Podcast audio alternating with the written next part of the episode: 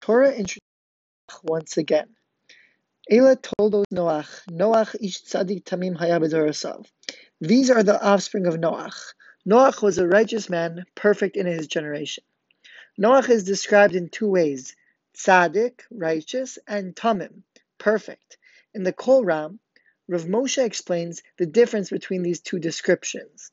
A tzaddik is a righteous individual, even though they might have messed up and sinned at points.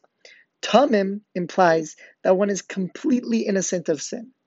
If the greater description is clearly that of being tamim, then why does the Torah go out of the way to describe Noach as both attributes?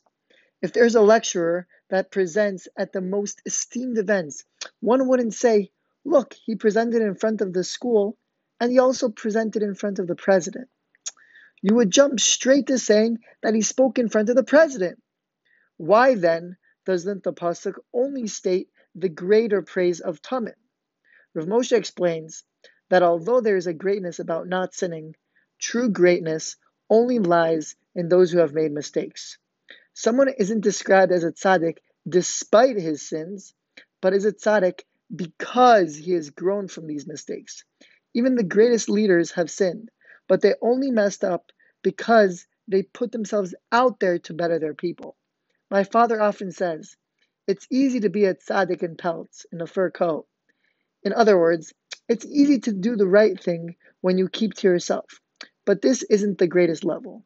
The way to achieve true greatness is to go out and try to make a difference in the world, even though we might make mistakes.